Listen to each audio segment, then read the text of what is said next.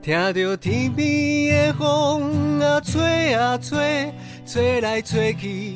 吹到我的心肝底，伫一个缭乱繁华的世界，好佳哉有你陪我走一转。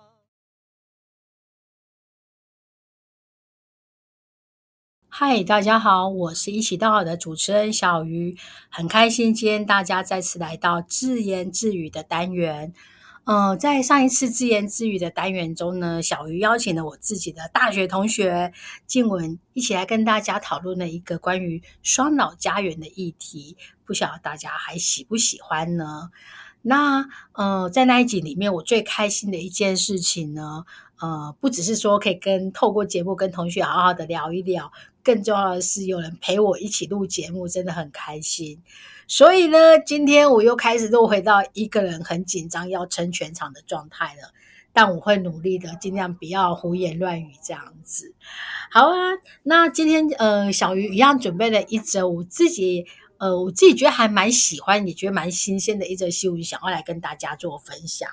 不过我要先自首一下，其实说新闻。它应该算是旧闻了啦，因为呃，就我捞到到捞到的资料呢，其实可能从二零一零年就开始有蛮多呃不同的单位、专家学者他们在探讨这个议题。但因为我觉得这个议题、这个新闻，它其实是持续性的，对我们的周围产生很大的影响，所以我觉得还是可以特别来跟大家聊一聊。哎，关子卖到这里，不要继续卖下去了。其实今天想要跟他聊一聊的，就是关于极端气候对独居老人可能造成的威胁与影响。说真的，我自己乍看在那个看到那个网络上的新闻标题写“极端气候与独居老人”的时候，我第一时间也还是觉得说，哈，这这这好像是一个完全不相干的两个名词，就觉得总会放在一起聊？不过，呃，在仔细的想了一下，好像也没有那么的完全不相干。因为其实以红道自己，我们每年在做，应该说现现在又正如火如荼进行中的寒冬助老、刻不容缓的这个关怀计划里面，我们其实当初会有寒冬助老，就是着眼于，呃，在岁末寒冬这种天气很寒冷的时候，其实长辈他们很多。呃，会因为天气产生一些呃心血管方面的疾病、突发性的状况，所以会觉得在这段期间，想要一起呼吁社会大众一起更关注呃长辈的身心身心状态。那只不过是在这个讲寒冬助老，讲到冬天天气很冷，要关心长辈，这个可能呃以自己小鱼来讲，或者是可能很多人。大家都还蛮能够理解的，可是这里讲的极端气候，它当然就不是只有讲冷，它其实也提到了高温天气对长辈可能会造成的一些威胁，这样子。所以其实整个呃极端气候来讲，它呃会有因为不同的状态对长辈造成不同的影响。那这个东西的话，呃，可能大家也会觉得说啊，极端气候好像本来就对全球人类都会有产生很多不同的影响，好像不是只有针对特别针对老人或独居老人嘛。那我这边试着用一些呃来自世界各国他们研究或实际上发生的一些案例，来让大家稍微了解一下这个面向它产生的状态。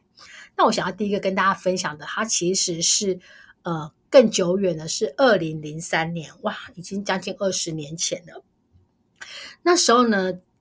呃，早年的欧洲，它其实从来没有经历过那种天气非常酷热的那种天气状态。但是他们在二零零三年迎来了一千多年以来第一次的超高那个热浪袭击。那呃，在这一次的热浪里面呢？呃，整个欧洲大概有七万人因为酷暑而丧生，其中呢，呃，法国光是法国他们就有一点五万人，呃，因为这个热浪而死亡。那在这个事件过后，法国政府他们就启动了一连串的呃检讨措施，然后深度去了解说为什么呃会有这样的状态。那因为热浪而死亡的居民，他有没有他们有没有什么样的共同特质？那结果发现说，绝大多数竟然都是独居者，甚至是高龄独居高龄者。也因为这样的状态，其实呃触动了呃法国政府他们启动了重新去思考他们整个健康照护体系跟社区的改革。然后整体来讲，除了提升积极的去提升民众对于热浪的警觉外，也强化了社区的一些高龄照护体系。像我在某些资料里面就看到，他们利用了他们的邮政系统，让邮差每天要去送信，然后透过邮差去呃送信的同时，顺便去关怀长辈。不过，二零零三年邮差这个好像还 OK，但是我想过了二十年，现在。应该也没什么人在寄信了，可能邮差这个业务，它能不能达到这种很常态型的服务，我不太晓得。有兴趣的民众或许可以自己再去稍微查查看关于法国这块的部分。好，那在这边其实就先跟大家分享了，这是来自法国的案例嘛，就是他们在二零零三年的时候，因为热浪，然后发现国内死了一点五万个人，然后有非常大量都是呃独居高龄者这样子。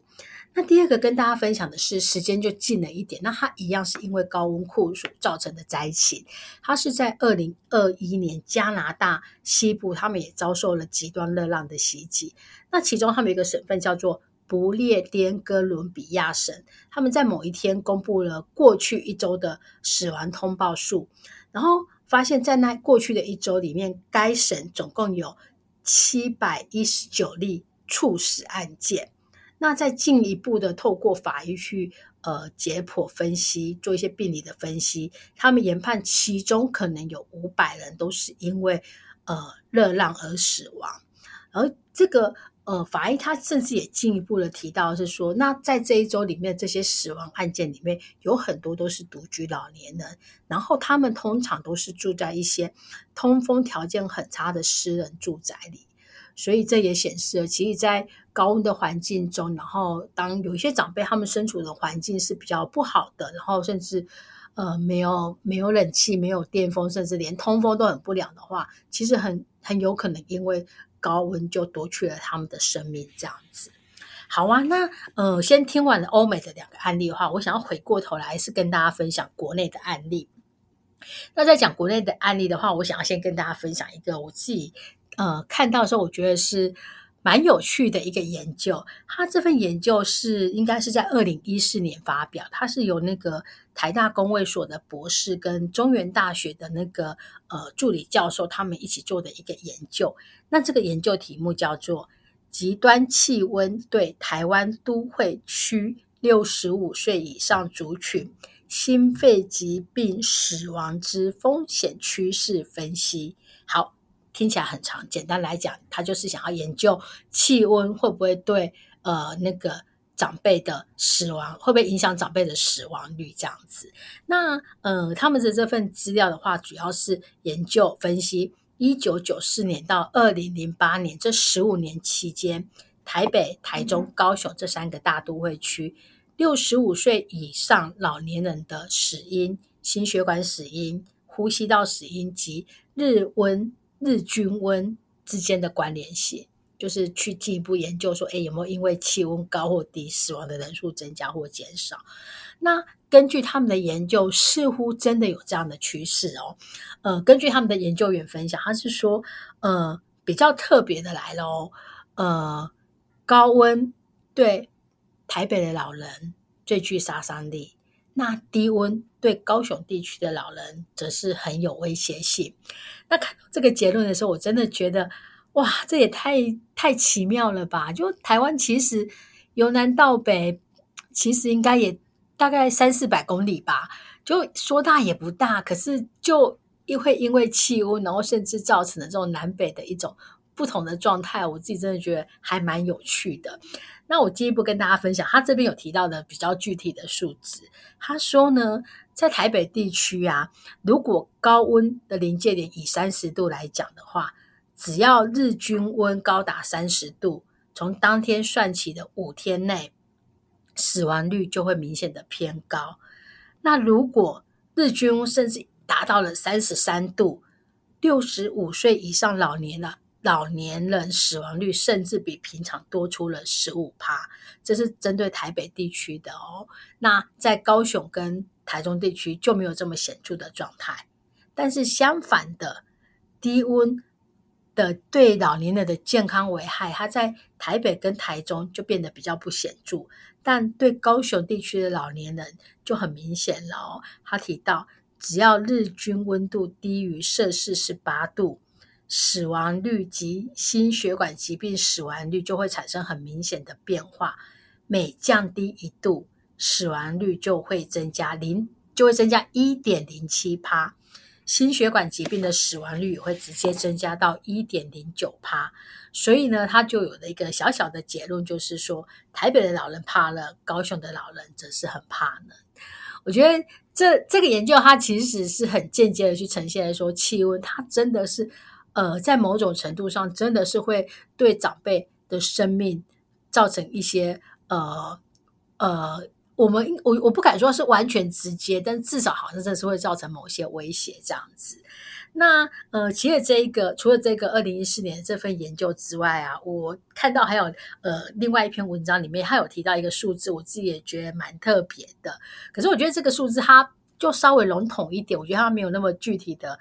更进一步的具体分析啊，所以我觉得大家就参考看看。我说给大家听，念给大家听哦。他说，台湾在过去每年的平均余命都持续的增加。但是只有在二零一六年首次下降，男女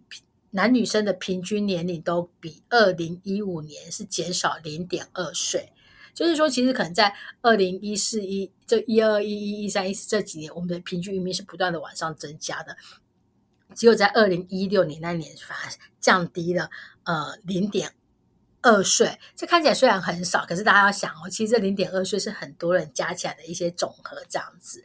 那呃，这个呃，这个作者他当时就研判是说，呃，国人的平均寿命会降低，是因为死亡人数增加。那他进一步研判说，可能是在二零一六年的一月出现了霸王级寒流，然后但是二零一七年就没有再出现霸王级寒流的情形。二零一七年国人的平均寿命就再一次上升到八十点四岁了。我觉得这就是一个也是还蛮值得好好思考的一个呃数字啊，而且呃再更具体一点，其实在二零二零年的十二月底啊，当时呃从十二月三十号到三十一号的凌晨八点啊，那时候其实有很强的寒流来袭，然后呃如果大家回头去翻那时候的新闻资料，可能就可以看得到，当时全台湾大概呃在短短的三十二个小时内就有四十七起。非创伤性死亡的案例，那很多的死者都是超过六十岁，所以他们在研判说，那这四十七起可能很多都是因为呃因为低温致死的状态。好啊，那分享的这几个是跟针对我们国内可能有的一些天气对长辈影响的呃状态之后，我想要再跟大家分享的另外一个就是，我觉得我们很值得分享，就是我们的邻近国家日本。那呃，日本它其实也是一个老人非常多的国家，然后尤其它的独居老人更多，所以他们对于独居老人呃，招如何去应变这种所谓的天灾，甚至是极端气候，其实有更多的讨论。那我这边先单纯的跟大家分享，呃，日本他们在研究的一个数字。呃，日本的厚生劳动省每年都会统计因为高温而死亡的人数，然后分析他们的年龄层啊、事发时身处的地方这样子。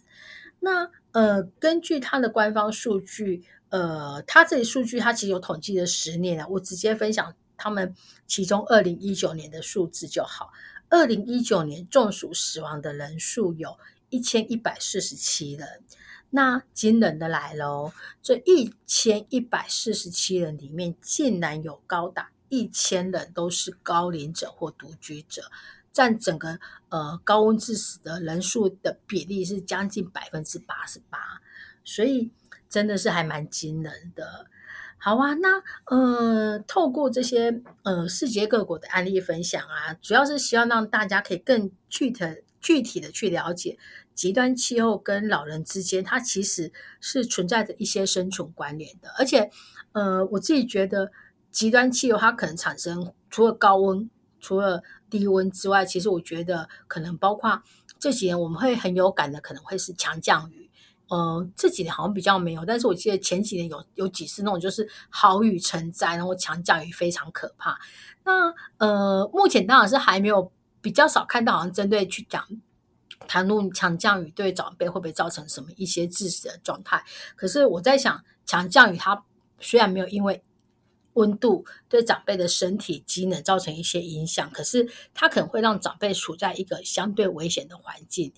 呃，可能环他的居住环境会变得可能会淹水，或甚至变得潮湿湿滑。那湿滑的话，第一件事情大家就会想到什么？增加长辈跌倒的状态。那很多长辈他如果是独居，一跌倒，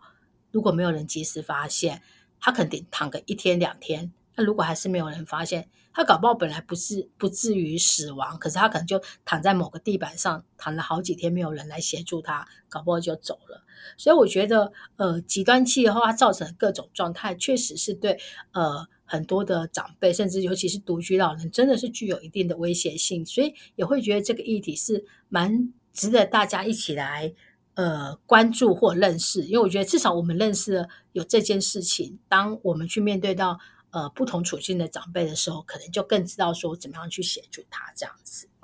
好啊，那呃，分享完了具体的案例之外，大家一定也会好奇，是说那到底是什么原因造成极端气候会对呃老人家有这些呃生命上的危险？那其实我相信大家最好理解的就是呃，因为长辈生理机能的退化，他们的各方面身体功能比较没有那么的强健，比较没有办法呃有。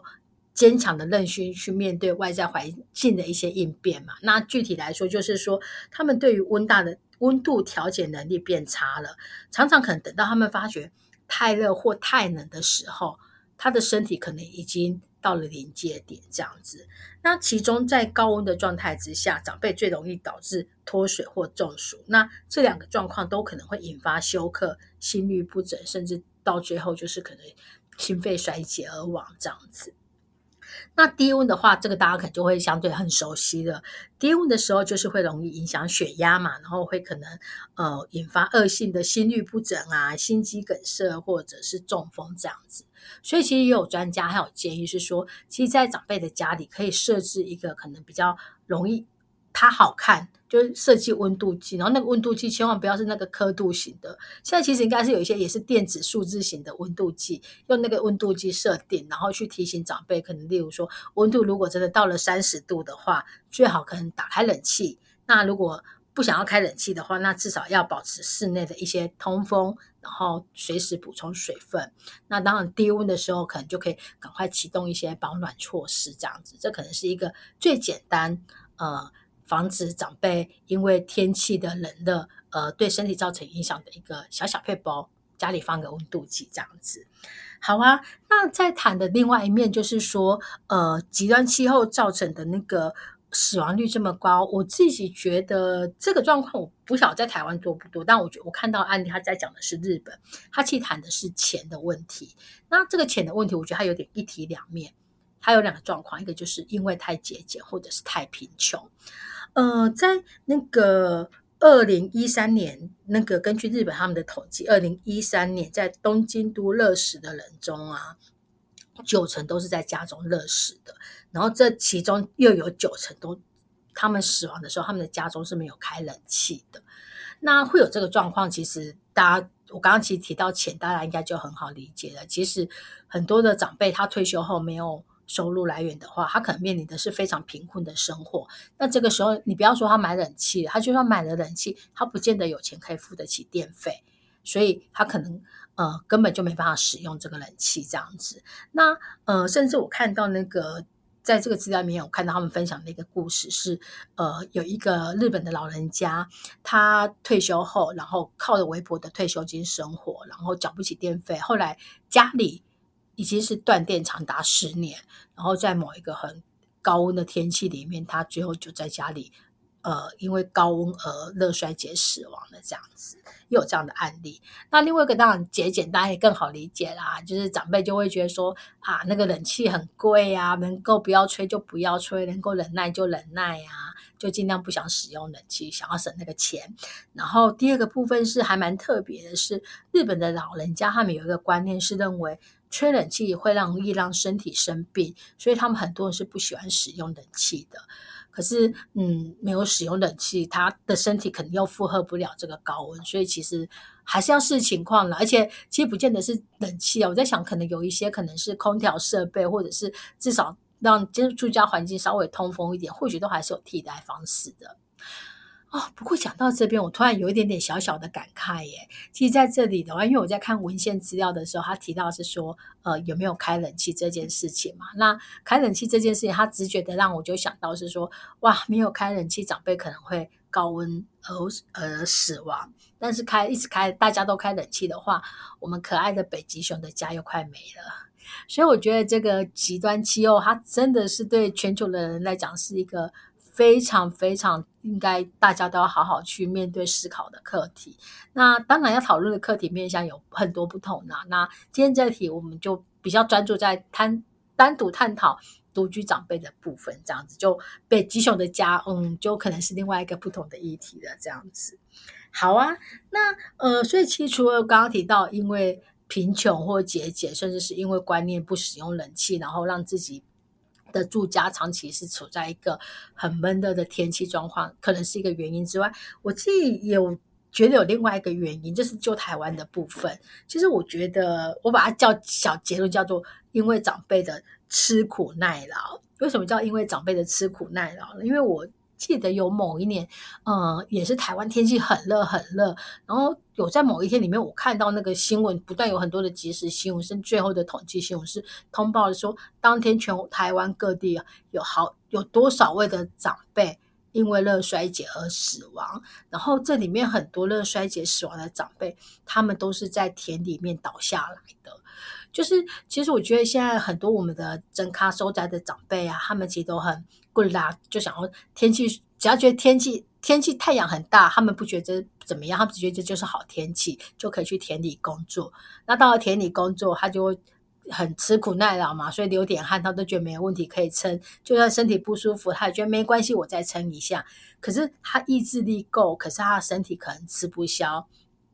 等他真的觉得受不了的时候，很有可能他的身体已经到了临界点，倒下去。就来不及了，所以啊，我觉得，嗯，其实如果我们家里面的阿公阿妈其实还是很习惯，就是往田里面去农忙的话，我觉得这是一个好事，因为我觉得让长辈有事情做其实很好。可是我觉得这时候我们要帮他们稍微多注意一下，就是说，当高温的天气的曝晒情况之下，他们一定要尽量避免，尤其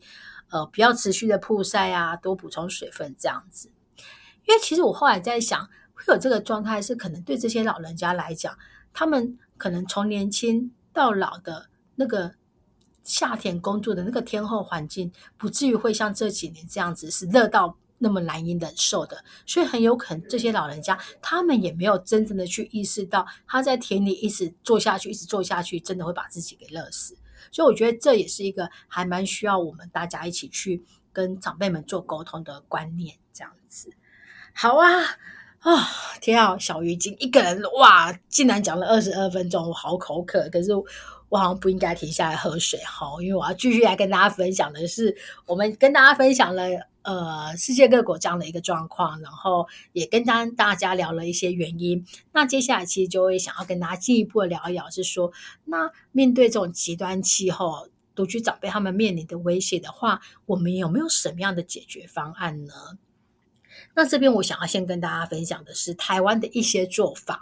那呃，我自己因为搭着这个新闻在找资料的时候，我才很讶异的发现，其实我们台湾的一些县市政府，他们有针对所谓的极端气候去做拟定一些专案计划。像呃，例如我看到是台北市，他们就有一个独居老人酷暑关怀专案计划。那呃，他们的这个计划里面就是说，哎，如果连续两天气温都高达三十七度以上的话，他们就会启动一些呃配合的民间单位跟职工去进行独居老人的问安。那透过到到家问安或电话问安，可以呃了解呃那长辈他们目前的健康状态，还有他们的避暑状况。然后可能可以了解他们有没有什么需求这样子。那同时他们也会开放市区内的一些可能呃照顾关怀据点啊、服务中心啊、活动中心，然后运动中心这些公共空间，这些有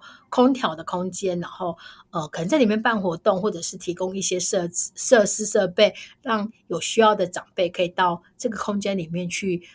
避暑。对，我觉得诶这个还蛮特别的。那呃，其实除了说到这个空间去避暑，然后启动这个关怀计划的话，我觉得还有一个也是还不错的是，他们会发现到说，其实有些长辈真的就是因为经济状况不好，所以他家里不要说有冷气了，他可能连电风扇都没有，所以他们其实也会去调查长辈的需求，然后帮长辈募集电风扇。那我在看到他们分享的一个案例里面，就提到有一个奶奶，这个奶奶她在。天气很热的状态之下，他家他有电风扇，可是你们知道是什么电风扇吗？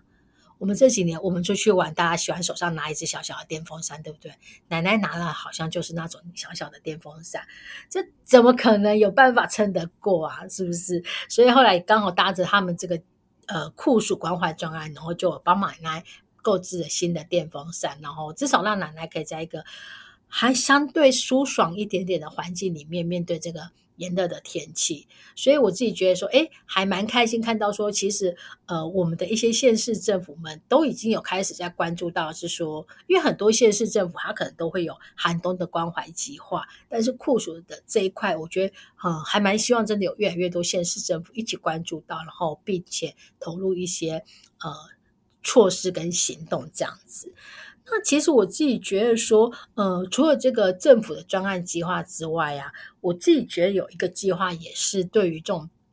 独居老人的安慰关怀，其实还蛮有帮助的。其实就是我们红道本身有在做的是老人送餐。老人送餐它有一个很基本的原则，至少一到五每天中午一定会有人到这个长辈家里去。那每天都有人到这个长辈家里去，他就有达到了一个很重要的事情，是至少。他虽然独居，每天都会有人来确认这个长辈有没有出来应门，然后对长辈来讲，每天至少也有人可以跟他讲讲话，对他跟社会的连接也有所帮助。那呃，甚至是送餐员，他有时候可能跟长辈简短的几句聊一聊，他其实可能也可以了解到长辈的一些需求。嗯，我自己就曾经跟我们的几个送餐伙伴曾经聊过天，然后会发现。尤其其实很多送餐伙伴，他们都曾经真的遇过送餐过去的时候，长辈可能正处在可能因为跌倒或者是疾病生病，正处在一个危险的状态。那真的都是透过送餐员，他们刚好送的这个便当到了，然后发现了这个状况，赶快紧急的做一些通报。所以我觉得，其实呃，不管说是不是极端因着。呃，高温或低温的天气，其实独居老人的呃这个照顾关怀的话，如果可以有一些机制是呃能够建构起来，是常态性的，有人可以很经常性的去到府的跟他有一个短暂的接触，我想都会是一个还不错的保障。因为呃，其实我有看到是说，日本他们曾经有推过另外一个方案，是他会去帮一些独居长辈收垃圾，就是说让长辈，因为独居长辈他可能垃圾也比较。可能因为行动不方便，要自己倒垃圾也比较不方便，所以他们会让长辈把垃圾放在门口，然后一周去收一次，然后也透过每一周去帮忙收垃圾，解决了长辈家中呃环境清洁问题，然后也可以顺便了解长辈呃那一阵子的状况。不过其实那时候我看到一周一次的时候，我其实有疑惑了一下，因为我觉得一周一次它的天数好像还是长了一些些，因为其实如果你那种。很密集的高温低温的话，其实它可能搞不好都是一两天内就会发生的，所以我自己不太晓得他们这个政策后来有没有持续的实行啊？那呃，其实，在针对那个长辈的这种一个人在家，他如果有发生一些状况的话，其实，在台湾，我相信大家可能还蛮熟悉的，可能会有一些可能是委托保全公司或。之前有一些那个也是 NGO 组织，他们有在做是那种紧急救援服务，那可能就是在长辈的家中装设主机，然后可能再搭配一个随身按钮，然后可能可以这个按钮可能让。二十四小时会有人在线上，然后如果长辈有面临到一些身心状况的话，他可以马上按下这个按钮，就可以马上有人可能到家里去关心，或者透过电话联系这样子。然后好像还有另外一个系统是，呃，长辈他可能就是呃每天早上按一下一个按钮。然后晚上也按下一个按钮，那呃，我们这个主机端它就可以透过长辈有没有去按这个按钮，确认这个长辈今天的状态好不好这样子。那这是一个做法，可是这个做法呃，到底效果好不好呢？我们最后可以再做一下分享这样子。好啊，那呃，其实除了台湾的做法之外呀，也可以跟大家分享的是，呃，是日本的经验，因为日本的独居老人很多，他们每年呢大概会有三万人独自在家中死去，因为呃，日本他们其实老人独居的文化又更盛行，这样子，那所以为了避免有持续有这种呃长辈在。家中独自死去，没有人发现的状况，所以日本他们各界一直在积极研究怎么样运用科技来留意独居长者的居家状态，以避免这种事故一再的发生。所以我觉得他们这边有研发了很多跟科技结合还蛮有趣的案例，我想要来跟大家做几个分享。有一个是呃，它是一个还蛮大的品牌推出的，叫做安心热水瓶。那它这个安心热水瓶呢，它是掌握长辈。每天要用热水的习惯，然后透过无线网络的功能，将呃长辈每天热水瓶加热使用时间等记录下来。那儿女们呢，就可以随时上网看今天诶爸爸妈妈使用这个热水瓶的状况，或者是它系统也会自动每天有两回的 email 寄送到儿女那边去，让你知道说，哎今天哎你爸爸妈妈的使那个热水瓶的使用状况。那我觉得最特别的是，它这个按热水瓶，它还有结合一个。外出按钮，就是爸妈如果要出门的时候，只要按一下，它有个记自那个呃钮叫做外出，那系统就会自动记录，让你知道说哦，你爸爸妈妈现在出门了。那在回家之后再按一次使用热水瓶，那就会显示回家。透过这样呢，就是哎，孩子们如果发现爸爸妈妈早上出门了，他怎么也没有说要去哪里，就一直都没有回家的话，可能也可以及时的赶快启动一下按。了解状况这样子，所以我觉得这个爱心热水瓶还蛮特别的。但是如果像遇到小鱼这种完全讨厌喝热水的热水瓶，好像就用用不太上来啊。好，我在睡念，不用理我。好，那我分享另外一个是，他们还有另外一个叫做微机电系统感测器。那它这个的话，它是装在家里的话，它是可以去感应到，呃，它是。呃，不好意思，它不是装在家，它是是需要佩戴在长辈身上。那它可以去呃感测到身体跌落的状态，所以它如果人体失重跌落的时候，感测器就会发出警报。那这个的话，对我们其实呃，活到这几年也会关注长辈在家中跌倒的这个议题，像这个所谓的呃微机电感测器，其实就还蛮有帮助的。那另外一个，我觉得是想要特别好好聊的是那个，呃，日本他们有一些呃电力服务据点，呃，会试着用居家能源管理系统来作为长辈的健康监控。那他们呢，其实是主要会透过呃这个系统去量测人员的消耗量，去侦测水龙头是不是已经好几天没有用了，电灯是不是好几天没有开了，甚至是。发现烹饪用的瓦斯怎么持续一直在用？那如果侦测到上面这些异状的话，那呃，这个他们的公司就会马上通知家属，然后可能进展开紧急的一些相关应变。那这个系统的话，它其实也是自动支付的系列，就用户他不需要做任何的事情或不需要加购。所以我自己觉得，呃，这个机制是真的还蛮好的，因为呃，其实使用一些专带装置或呃，刚刚其实前面讲，我们台湾有一些可能要去呃按钮啊，或者是呃早晚要去有点类似回报的这个机制的话，它都会牵涉到，因为使用者的习惯不同而影响它的效能。可能长辈会觉得被监控不喜欢用，可能长辈会忘记用，或者是可能会需要有充电的问题。那这些因为它都含有人为的因素，都会影响到它的某些效益。可是我觉得透过呃，我们日常生活中一定会去启用到、接触到的水电，甚至是瓦斯的这种能源监测的话，我觉得它是最不干扰、侵犯长辈的生活隐私，但是又可以还蛮呃有一定高程度的一个判读程度，可以显示出这个长辈目前他有没有一些异状的。所以我自己会觉得说，呃，如果我们台湾的包括水电啊、瓦斯系统，商也可以引进这样的服务机制哈，我会觉得，呃，对我们正要迈向高龄化社会、超高龄社会的台湾，会是一个很有帮助的事情。这样子，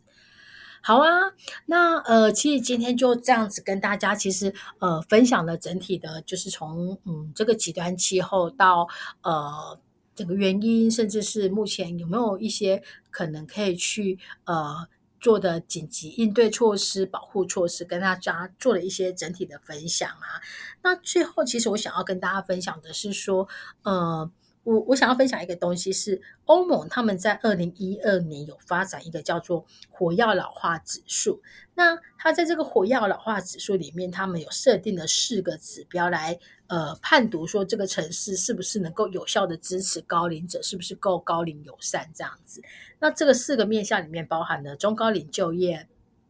长者社会参与、独立且安全的健康生活及环境。强化这样子，那这几个面向里面，安全健康生活中啊，它有一个细项的指标，就是长者居家的空调。我觉得这个真的是还蛮细致，可是就代表说，呃，在整个欧洲国家来讲，他们真的开始越来越重视这个极端气候，呃，对长辈可能造成的影响，所以他才会觉得说，哎，我们应该去关注到整个城市的设计，到整个呃落到每一个人居家环境是不是能够。呃，有一个面对足以应对极端气候的一个弹性措施，这样子。所以我自己觉得，哦，有一个小小呼吁啊，就是嗯，应该是再过再过几天一两个礼拜，应该一个礼拜多就要选举了嘛。那其实不管你有什么样的政党倾向啊，什么样的支持候选人啊，我自己都会蛮鼓励大家去，就是呃。在选前稍微看一下他的选举公报，或者是上他的一些社群去了解一下他的政见，然后去选出一个你真的觉得他的政见是对于我们未来生活有帮助的候选人。那我自己觉得在这些政见里面，或许大家可以去参考的是，呃，我们都知道二零二五年台湾就要迈入所谓的。每五个人里面就有一个是老人的超高龄社会，那一个更高龄的台湾，我们需要什么样的一个城市风貌，什么样的社福政策？我觉得，呃，如果我们的候选人可以已经能够去关注到这一块的话，我觉得他应该相对来讲会是一个更有远见的候选人。或许我们都可以再稍微多支持他一些些，看看他说对于在社福政策上面，不是只是很，呃。短视应该不，我不能说短视经历啊，就是我很多候选，他就说好，我上了之后我就要发给谁什么什么什么年金啊，什么什么发给谁多少钱之类的，这真的要是我也会很心动。可是有时候发钱，它可能是短期的，可是我们长久来看的是我们整个城市能不能呃好好的善待现在的我们跟将来老后的我们，我自己觉得这都还。蛮关键在我们自己手中的这一票这样子，所以搭着这个议题，想要提醒大家一下，一一二六去投票，好好的选一个他的证件真的对我们的未来能够有帮助的候选人这样子。咦，讲的我好像要助选一样。好啦，那呃，除了其实透过选举，我们可以去找到一个能够对我们这个高龄友善社会有帮助的候选人之外。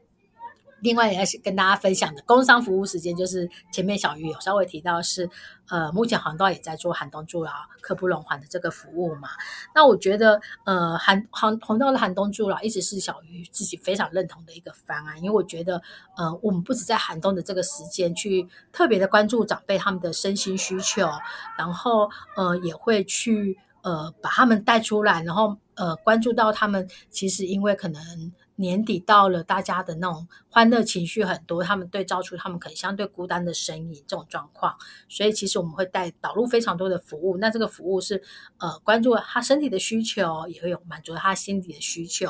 然后让他们可以其实更安稳的度过一个寒冷的冬天，这样子。所以，呃，当然，如果大家有能力的话，非常欢迎大家可以捐款来支持我们。因为其实我们募集的是，呃，除了寒冬时间我们会带着长辈去，可能有一些采购年货啊，然后围炉餐的服务之外，还有明年一整年度的照顾关怀服务计划。这样就是独居老人，就是我们会有自工常态型的去跟他们做一些关怀服务这样子。那呃，如果你觉得说啊没有办法捐款支持，我觉得也没有关系，透过一些行动，我觉得都是最好的支持。这个行动呢，我觉得有两个，一个或许你可以经常来我们的红道官方粉专。